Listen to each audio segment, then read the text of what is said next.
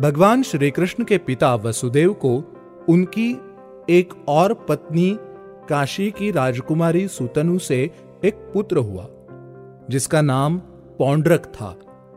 वसुदेव के देवकी से विवाह के बाद वर्षों तक कंस के कारागार में रहने के कारण पौंड्रक का पालन पोषण उसके ननिहाल काशी में ही हुआ और वो बाद में काशी और पुंड्र का राजा बना।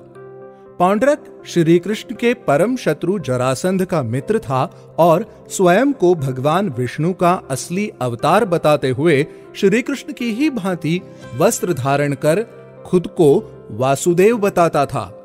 श्री कृष्ण का सौतेला भाई होने के कारण उन्होंने कई बार पौंड्रक को समझाने की कोशिश की, परंतु वो बाज नहीं आया।